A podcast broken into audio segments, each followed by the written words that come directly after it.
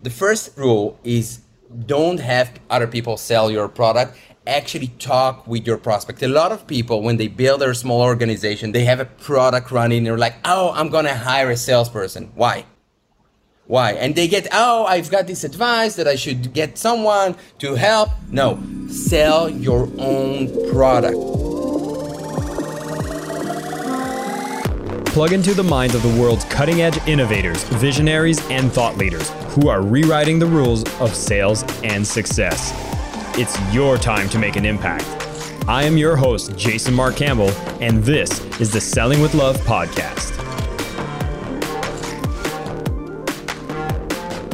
Hey, listeners of the podcast, we've put together an exciting community where you can dive deeper into the content of every single episode. And for those of you who join this community from the podcast, we'll give you an access to a course we've just put together worth $500 all yours for free while we're sending this out to our listeners of the podcast. Simply go to sellingwithlove.com forward slash podcast to be eligible to get this course for free. And we look forward to seeing you in the community.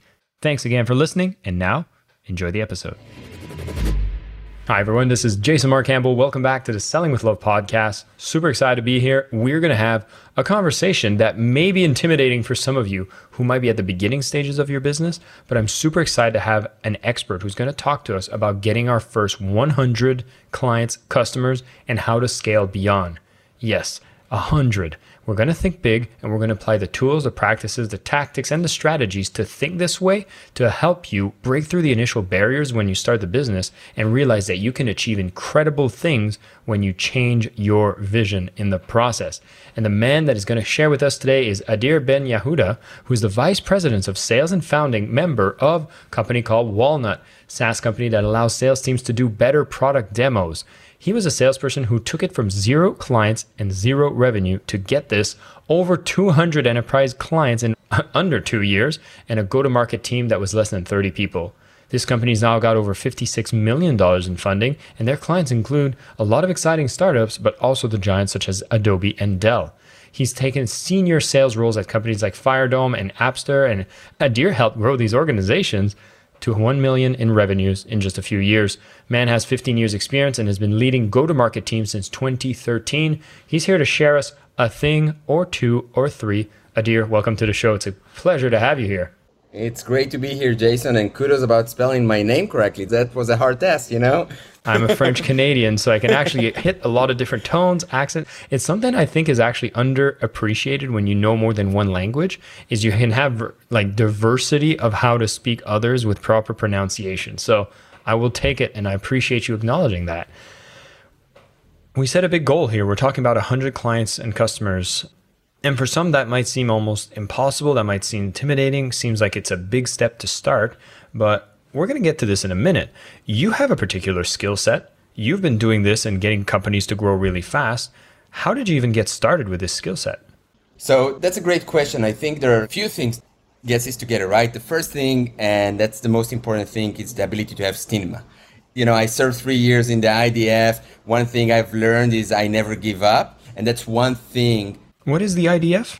Sorry, yeah. So the IDF is the Israeli Defense Forces, right? It's the Israeli army. I spent three years as part of the Israeli army, and one of the things like that built me and helped me get to the level of focus that I am is never give up, right? A lot of stigma and a lot of conviction in your goals and what you need to get, right?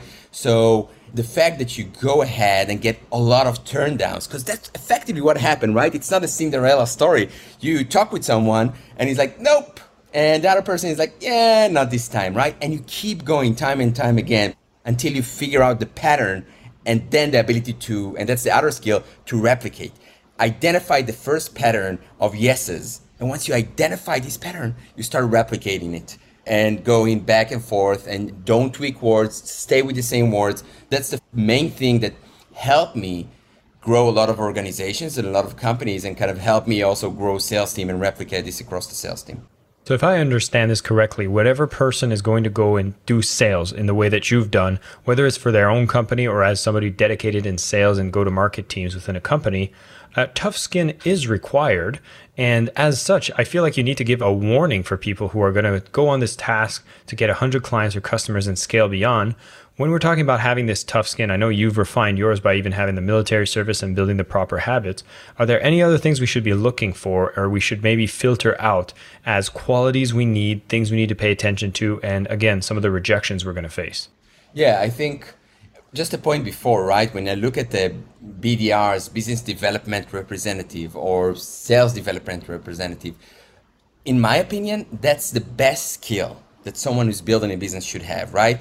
It's so hard. It's effectively talking to a wall an entire day, hoping it would answer and say, Hey, do you want to buy it? Do you want to buy it? Do you want to buy it? And when it finally answers, it says, No, you're the happiest man on, earth, right? You're like, Yes, I got an answer. It's a no, but I got an answer. So that's one of the key things that people should have, right? This ability to actually go and be their own sales development representative for a business. The other part is don't be stubborn please don't be stubborn. Be agile.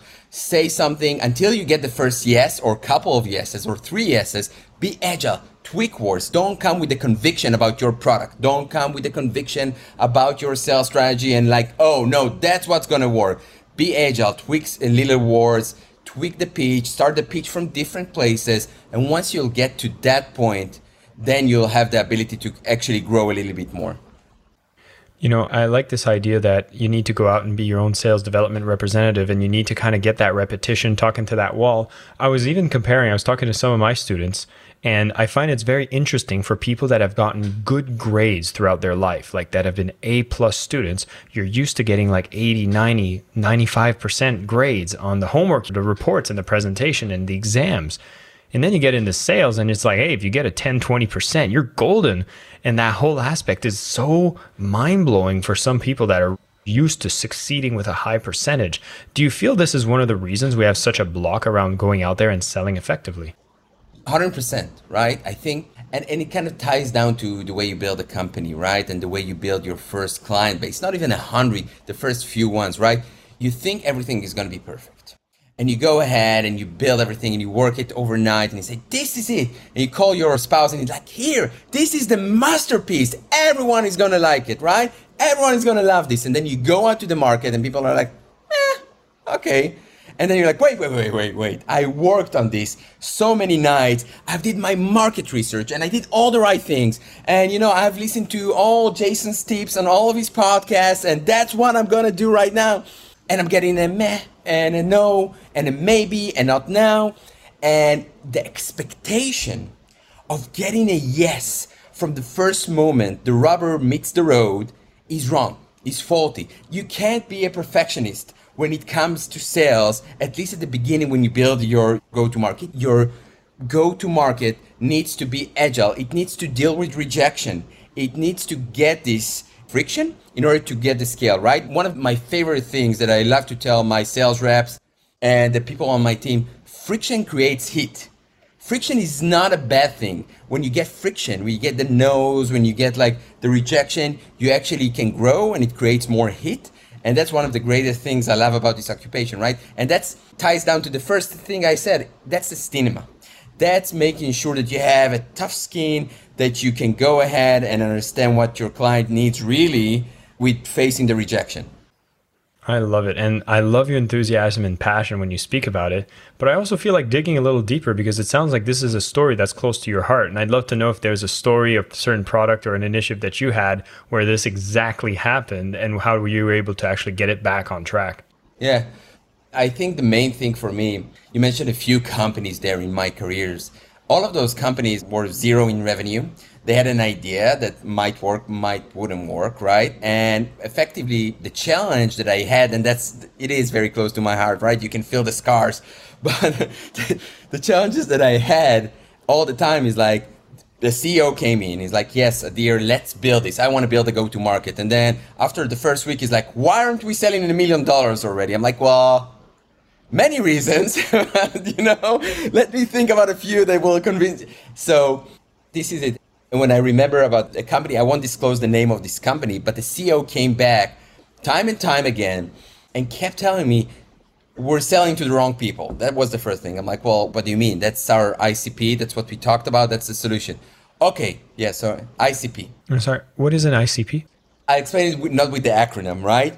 But the ICP is effectively the right clients, the right companies, and the right people you should sell within to a client. It will yield the highest conversion rate for you, right? So that's, I think, the best way to explain it.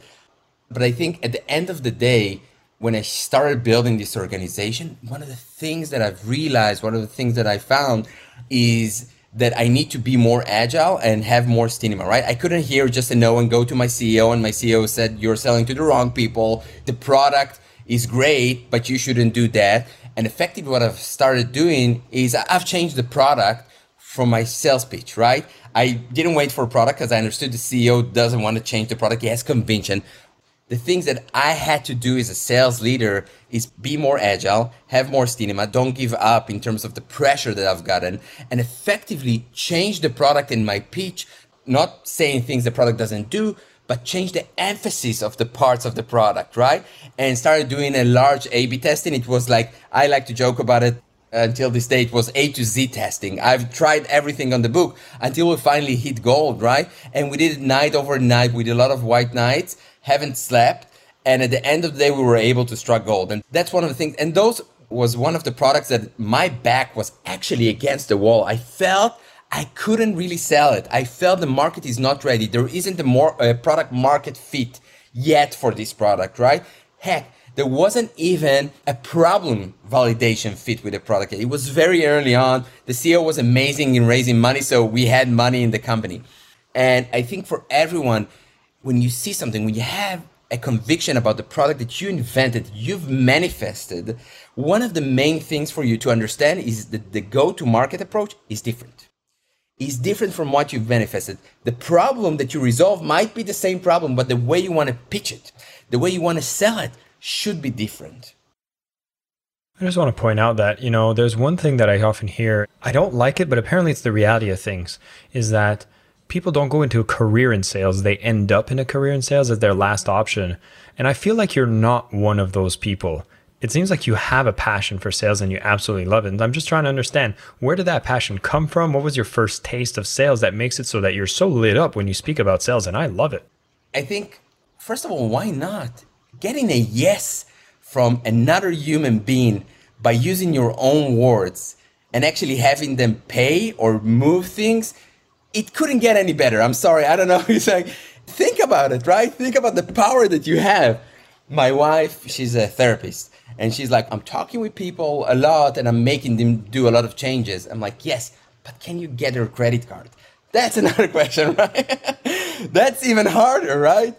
So this is one of the things that I'm very passionate about. But I've started my career, right? I've built myself up in my career and I started my career in a very basic role that was working for essentially the equivalent of Verizon or an, a cellular mobile company in Israel.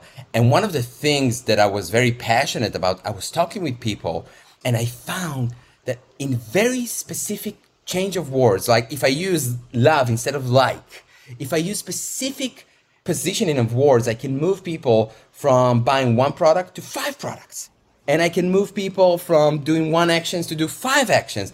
And then when it hit me that I really love doing this. I really enjoy doing this, right? And I would say we have over almost 40 people in our go to market team at Walnut today. I still every night, and you can change my logs. I'm happy to share it. I do outbound. Every single night, I would do cold outreach on emails. I will do cold outreach on LinkedIn's. I would still do this. It keeps me sharp. It helps me build my go to market better. And that's part of the passion that I have. All right, this is fantastic. I'm loving this so far. And I wanted to go back into our core here. So, we're talking about getting 100 clients, 100 customers. From the story you've shared so far, I have no doubts that you can do it. If someone wants to go out and do it, where do we get started? Like, isn't this a big goal? Like, shouldn't we be just starting with one customer? You should always start with 100. If you start with one, you'll end up with 0.5, right? That's just the funnel approach. Heck, I would say start with a thousand. So, we'll make sure that we'll follow the funnel. But I think there are many things and there are many ways to approach it. The first rule is don't have other people sell your product. Actually, talk with your prospect. A lot of people, when they build their small organization, they have a product running. They're like, oh, I'm going to hire a salesperson. Why?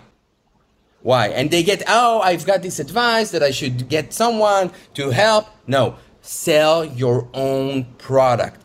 One of the things, I'm one of the founding members at Walnut. I've worked closely with our CEO, Yoav, every single day. Every sales call that I had, I gave him all the information. We learned together how the market performs, how the market reacts to different things. That's the first part.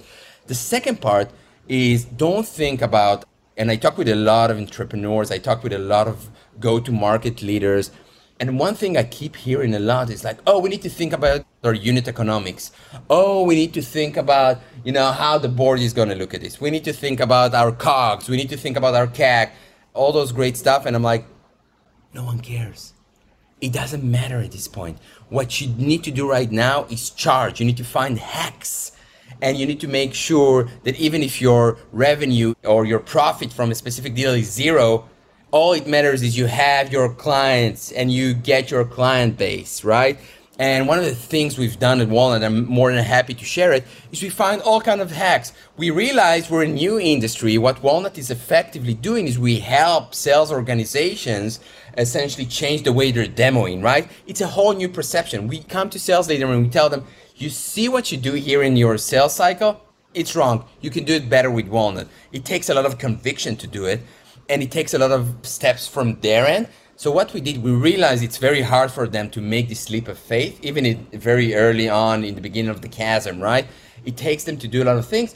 And we came in and we said, well, you know, sign a yearly contract with us, be our client, but you'll have an opt out after three months no charge if you don't like the product, right? We got a client in for a yearly contract, ticket opt out. That's the first thing we've done. We didn't want to go to a place of like, oh, let's charge you on a monthly basis because monthly base has the same commitment as like opting out any other time. Let's get married for a year and figure out in the middle if it doesn't work out, right? That's one of the first hacks that we did, which helped us a lot growing the business. The other part we did is we didn't care. We didn't thought about our unit economics we didn't care about hey is a user a specific user is going to worth more money in the future because we didn't thought about the future until you don't have this amount of clients and you don't have everything ramped up. That's the other part that we did and we started saying oh you want to buy this for five grand? Cool. You want to buy this for 10 grand? Also awesome. And we saw as we developed and that's the brutal honesty right as we developed the product more and we developed our skills and our positioning, we are able to get this annual contract value higher. You see, I didn't make the mistake of ACV and effectively kind of stabilize the business until we reach those first 100 clients. So that's from just the perspective side. Just be unbound, get all the red tapes out of the door and make sure that you hustle to do those kind of things. Now, this sounds really fun and exciting. And I just wanted to hear from your perspective. When you talk about sales, a lot of times when you're looking at like online sales, and I know you're in the SaaS business, I believe it labels itself as a SaaS business. The world of marketing, the world of sales, do you see them together different? What would be your perspective on that, just so we can wrap our head around it? One of the things that are very, very important, yes, they are together.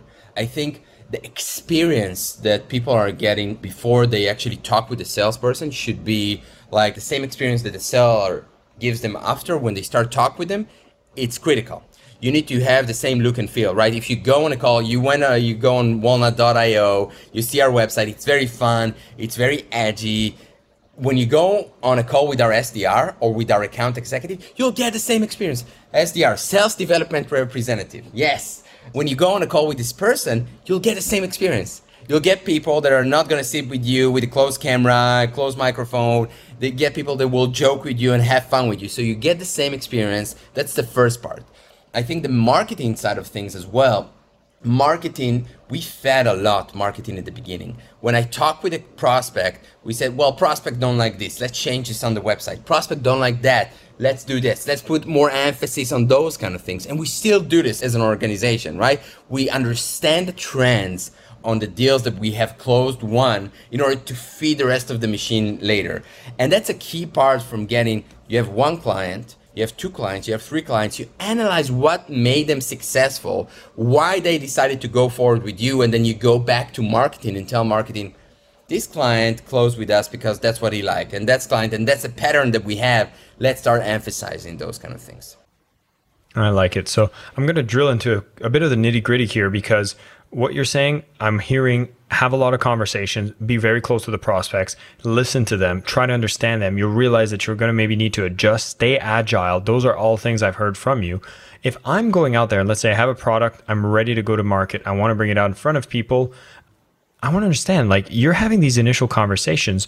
Do you have any inspiration or more learnings or words of advice of how do you even start that first conversation? Is it something you picked up in a book, something that is a standard script or what would be the first ways to initiate those conversations if you're even hearing this and going like, "Oh my god, what do I even say when I get started?" Yeah. There are so many ways I could answer this question, but I want to start with the first thing. You mentioned something before about people ending up in sales and not building this as part of their career. So the first thing I would tell people, and that's something I firmly believe in, go to sales and sell something you actually care about. I care about sales. Do this, right? I used to sell cybersecurity. It was great. It was fun. I wasn't passionate about it. And it's easier for you to start conversation when you actually have conviction and you have passion about a topic. So that's the first part.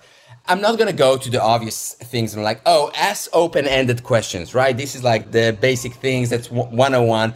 But I think the other part of things is actually, and especially when it comes to small businesses, especially when it comes to your first client, share what was your vision.